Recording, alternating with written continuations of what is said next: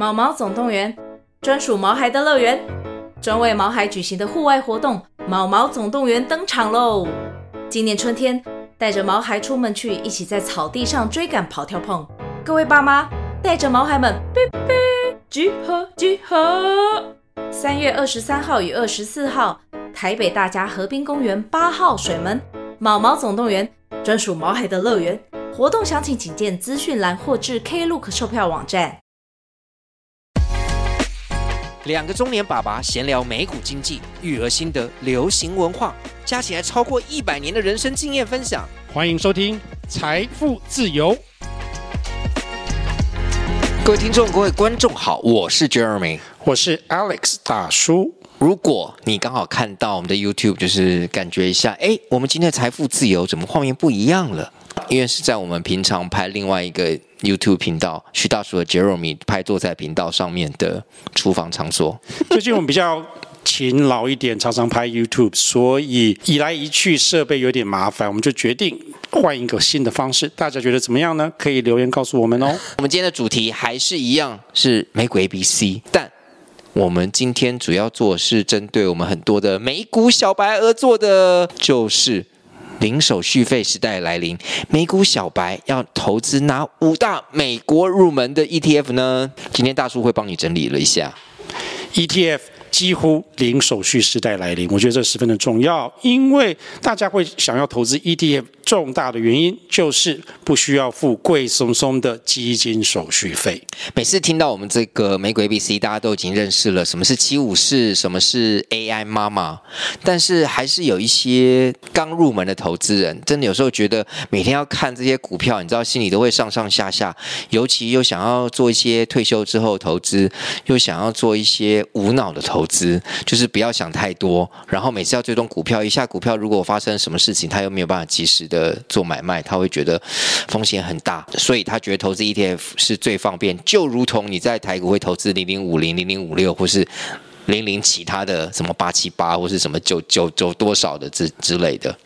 你刚刚讲无脑没时间这些，好像我觉得嗯，真的很恰当吗？因为我觉得 ETF 不单单是适用于新入的投资者，其实它有很多理论上跟实质运用上面被证明十分十分好分散风险的方式。因为 ETF 就是很大，另外它的低的手续费也会长期来讲让你多点钱进入你的口袋。所以我觉得，即使很多所谓的专业投资者，他有比较想要分散风险，但是又不想花太多时间去一直追股，ETF 就是一个很好的投资方式。这一集也是因为大家刚刚拿到了年终奖金，可能在过年前，或者是小朋友刚刚拿到了压岁红包，每一年想要做一些小小的投资，这一集就是让你拿你的红包，或是拿你的 bonus，拿你的奖金。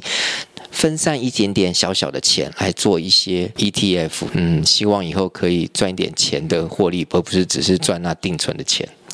为什么我们说 ETF 是几乎零手续费？我们先讲一下大概好了。嗯，嗯基金手续费每年大约是多少？就一到两趴嘛，看各基金的大小或是它同。投资的风险程度，那基金就是一般大家各这个信托投资公司可以去那边买的任何的基金。美国现在 ETF 最多人投资，当然就是标普五百、S&P 五百的、嗯、SPY，还有其他一些 iShare 也有发类似的标普五百的基金。SPY 这个 ticker 它的手续费是零点零九，零点零九跟一到两趴差很多。简单来讲好了，如果说你投资差不多一百万，如果手续费在一个投资的标的是一趴 versus 另外一个是零点五趴的话，四十年你的获利会有差不多三十几万的差别。所以在长期下来的话，这个累积是十分十分的可观的。好，那 ETF 也是最大家最方便投资，你只要有开股票户。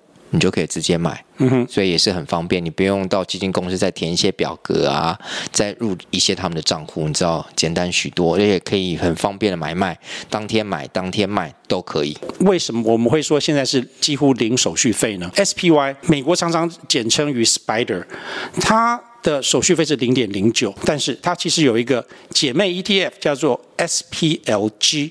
它的手续费只有零点零二，四分之一都不到。哇，百分之零点零二真的很低耶。对，SPY 是有哪一家公司呢？SPY 就是它的这个发行人是 State Street 这家这个基金公司所发的，但它也是一个银行啦，它是的呃是一个这个 Custodian Bank。SPY 是应该说是最早被发行的吧，但是近年来他们新发行这个 SPLG 投资一样是 S&P 五百，但是它唯一的不同就是 SPY 他们的买卖。这些下面的股票都会交给专业的交易员 （professional trader），SPLG 就比较没有这么多的费用，所以相对来讲，他们可以费用会比较低一点。那就是说，它比较少进出，就意思就对了。它的进出不是用贵松松的，就是交易员，他可能用机器去交易，嗯哼，所以说它的手续费比较低。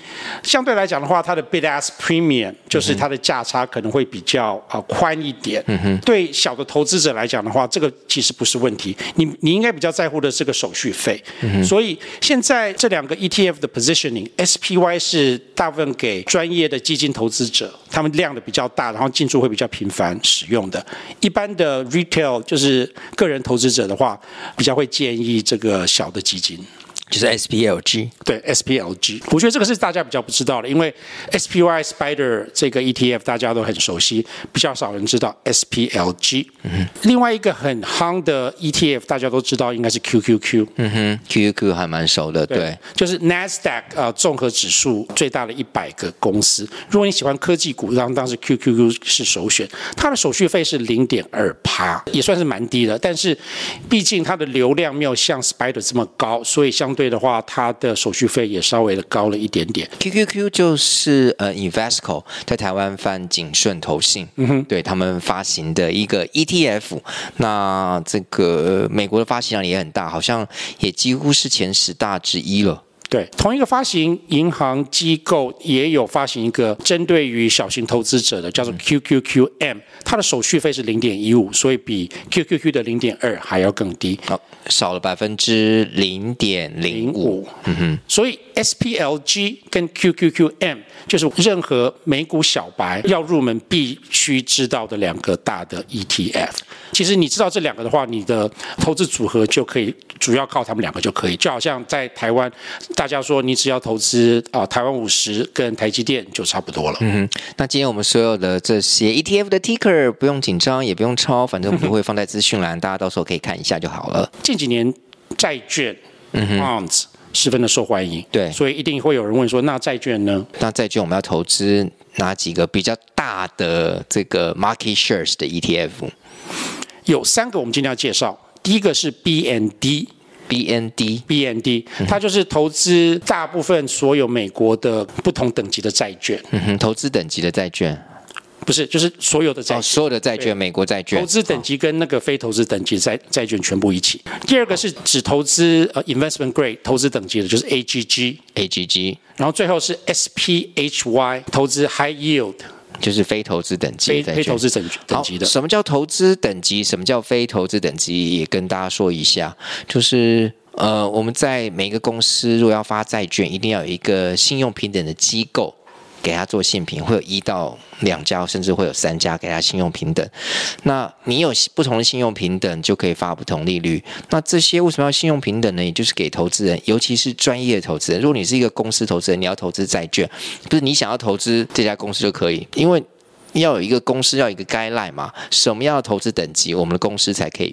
所以最高等级三个 A，各大信评公司都会。用 AAA 或是用两个 A，就是大家会有一些少许的不同，反正就都是 A、B、C 啦。那如果你是投资等级的话，从一定要是三个 B 减以上才是投资等级，三个 B 减以下就是两个 B 加开始就是非投资等级。所以非投资等级就是高收益债券 High Yield。所以只要听到高收益 High Yield，就是它的呃投资等级比较低。破产的机会会比一般公司要来得高，当然要给你比较高的收益，你才要去买它债券喽。这也是合理嘛，风险越高，你的收益就应该要越高。所以我们刚刚讲的 AGG 就是呃投资等级，那它的手续费是百分之零点零三，BND 他投资所有的美国债券，包括投资等级、非投资等级，也是百分之零点零三。如果你要投资 high yield 高收益债券，它的手续费就是百分之零点零五，一样的道理。那投资的方式呢？如果你想要就是懒人投资法，不要想太多，那你就直接投资 BND，因为它就是全部。你如果说是想要比较保守，不想要有这些 high yield 的风险，那你就投资 AGG。如果说你想要自己啊调配，说哎，我可能想要百分之六十趴投资等级，然后百分之四十趴非投资等级，你可以 mix and match，就是混合 AGG 跟 SPHY 两个。这个是我觉得可以。灵活使用这一些债券 ETF 的方式。好，我们刚刚讲过了债券，讲过了 S M P 五百，NASDAQ 就是 QQQ。对，我们现在来讲现在最红的比特币，比特币基金 ETF 不是才刚出来吗？嗯、也是要跟大家讲一下，就是有不同的风险，大家可以用不同的风险程度方式来投资嘛。你觉得买比特币比较麻烦，那就买现在刚刚出来的比特币 ETF。那我们今天介绍哪一个 ETF 呢？我们今天就介绍最大的 IBIT，它是黑石 BlackRock 所发行的。嗯哼，但它的手续费就有百分之零点二五。好，你可以听到刚刚都是百分之零点零几，现在是百分之零点二五，它的这个比特币的手续费当然要比较高一点了。对，没有错。另外，我们刚刚讲了这些手续费，比如说百分之零点零九、百分之零点零二，甚至刚刚这个比特币的 ETF BlackRock 黑石所发行的 ETF 也只有百分之零点二五，大家熟悉的。零零五零，台湾五十的手续费是多少呢？零点三五，百分之零点三五，比比特币的 ETF 的手续费还要高呢。哦，毕竟台湾的市场没有像美国市场这么大，哦、你这个基金的流量，呃，所谓的 asset under management 越大，你自然就可以把你的平均的花费跟成本降低了，这是这是 OK 的，没有办法的。但虽然我们都是讲百分之零点零几，但是有时候那个金额一大，百分之零点。一，你知道也是会有些差别的啦。对对对，积少成多。好，刚刚我们讲的都是属于比较被被动性 ETF 嘛。嗯。对，那现在我们今天介绍了五大之一呢，就是另外一个是比较主动性的 ETF。主动性的 ETF 有听我们的 Podcast 都知道，我们最喜欢 讲这个方舟投资 ARK Invest 的木头姐 Cathie Wood。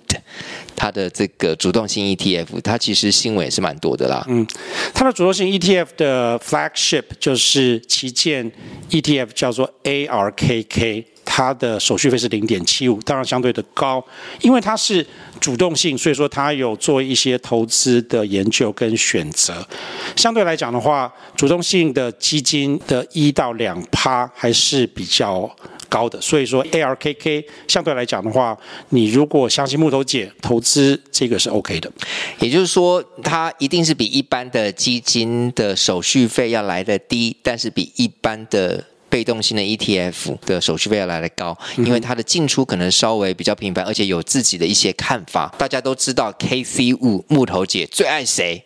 特斯拉，特斯拉，她也喜欢谁？比特币也喜欢比特币，对。所以如果你觉得比特币的 ETF 风险太高的话，你也可以投资 ARKK 木头姐。它不止 ARKK 啦，还有还有 ARKW，还有其他什么 ARKQ、ARKF，就是很多不同种类的。大家其实在它的 ARK Invest 自己的网站上都可以找得到。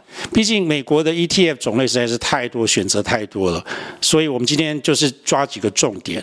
然后我我们为什么会介绍这五个呢？你可以想象说，我们前面介绍的 SPLG 跟 QQQ。M 还有这些债券，这三个算是一个基本款，嗯、所以你可以拿这三个种类的 ETF 来做你绝大部分的投资组合，比如说百分之八十九十之类的。那如果你单单只是这样子，可能投资会有点无趣。如果说你想要有一些 fun，想要有点乐趣的话，你可以 allocate 你的投资组合，比如说百分之十放在一些比较有波动性、比较冒险的 ETF，或者是甚至单股。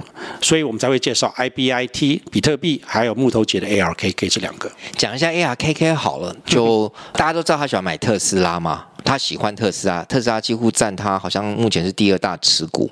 他在二月初的时候，特斯拉那时候不是我们自己也有说嘛，财报就是大家不是很满意，然后股票不是下跌嘛，好像跌了一不知道一百七十几还一百八十几，他还是持续加码。但他也喜欢买比特币，他买了很多这个 Coinbase。但是我今天查了一下，他在二月十六号其实。最近他在卖这个比特币，有些持股诶，它二月是 Coinbase 的持股还是比特币的持股？呃，对不起，Coinbase 的持股。Okay. 简单讲一下，Coinbase 是一家公司，它就是最大的现在美国比特币跟其他虚拟货币的交易所。嗯哼。所以大家还不能够直接投资比特币的 ETF 之前呢，会把它当做一个替代品来做投资。对。但现在可以直接投资比特币 ETF，所以说它的吸吸引力可能就会稍微下降了一点。没错，当然这个 Coinbase 也是它在 ARKK。里面持股最高了，几乎有百分之九点五的持股比例，所以它最大。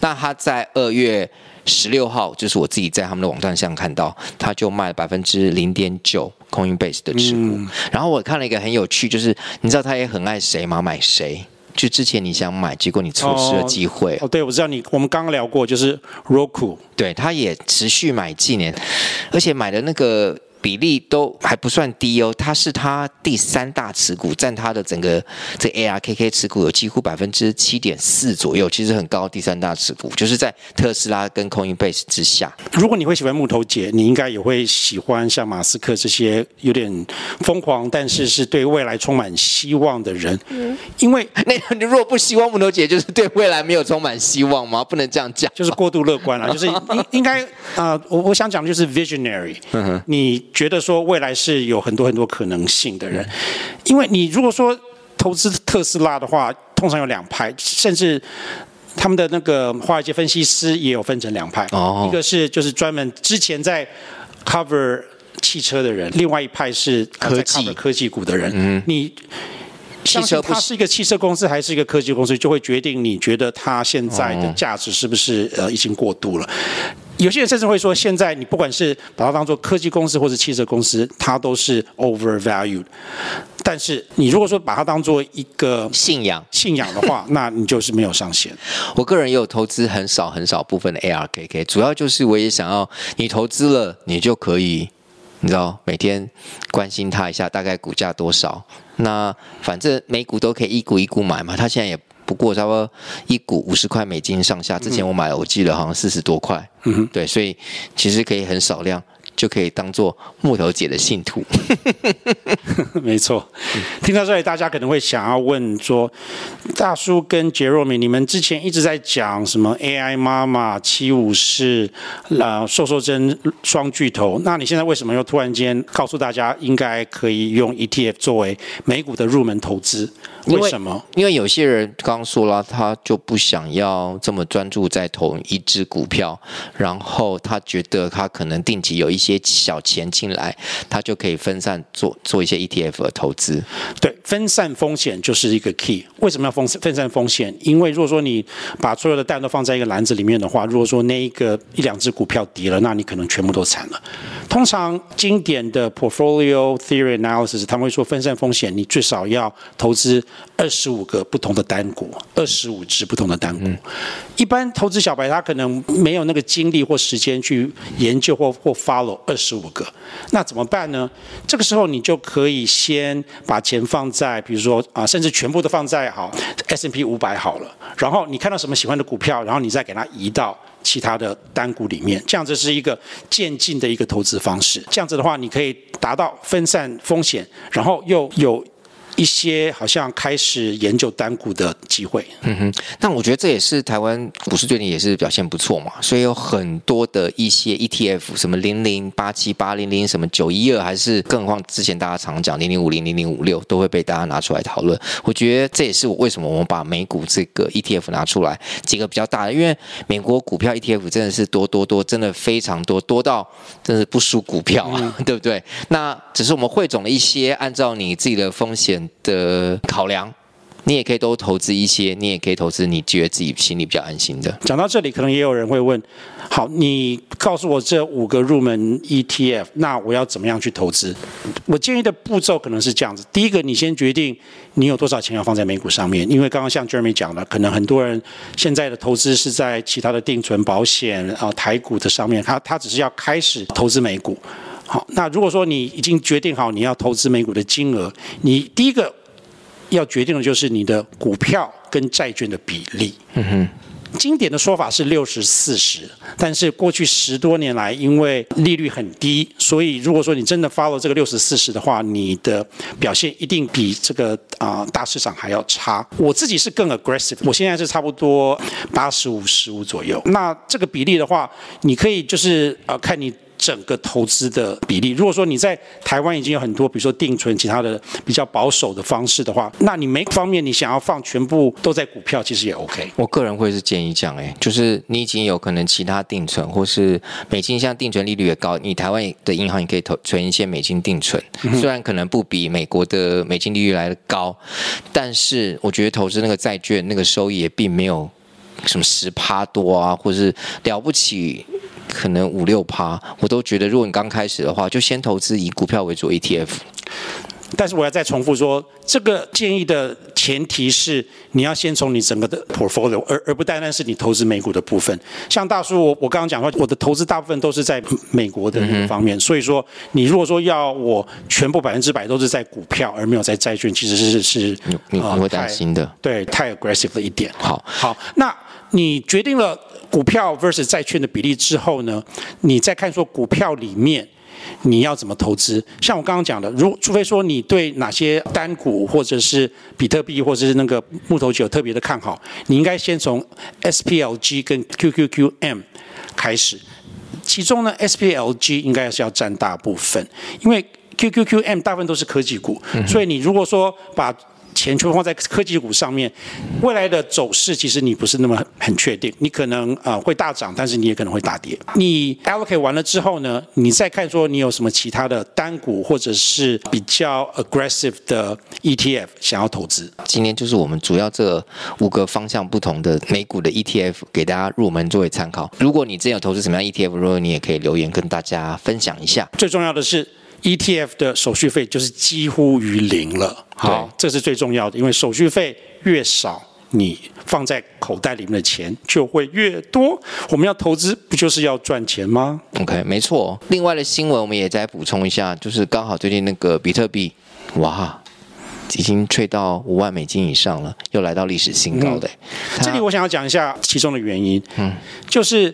第一个有所谓的不是利多净空，buy on news，呃，buy on rumors，sell on news，对，结果它这个周期很短嘞，因为大家都知道 buy on rumors，sell on news，所以真正实现的话，可能就比较没有像以前的那么长，嗯哼，超短，一个月不到。那这个当中它会跌，主要的原因之一是有一个很大的之前的 fund 叫做 Grayscale，他们把他们之前的就是算是基金吧，嗯哼，转换成。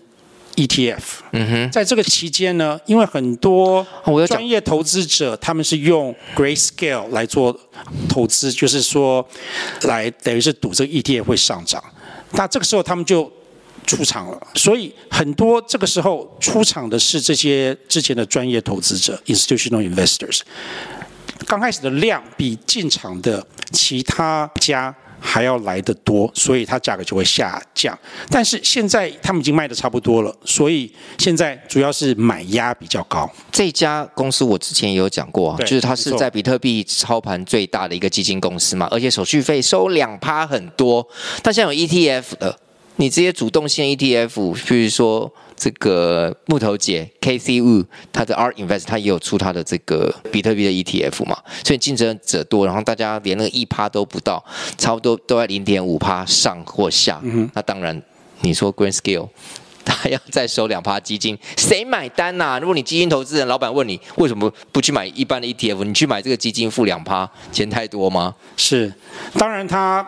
是有把他的基金 convert 成 ETF，然后 ETF 的手续费没有那么高，但是我觉得很多的卖压都是来自 Grayscale。不管怎么样，市场的价格还是 supply and demand 嘛。如果说你卖压很高的话，你价格就上不来。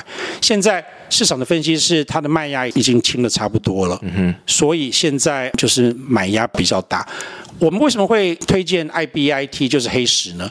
因为它就是在这个短期之间呢，迅速成长最快的。它现在是那个市场的第一名。我们都知道大者恒大，什么第一名？就是比特币 ETF 的第一名。比特币对 ETF 里面的第一名。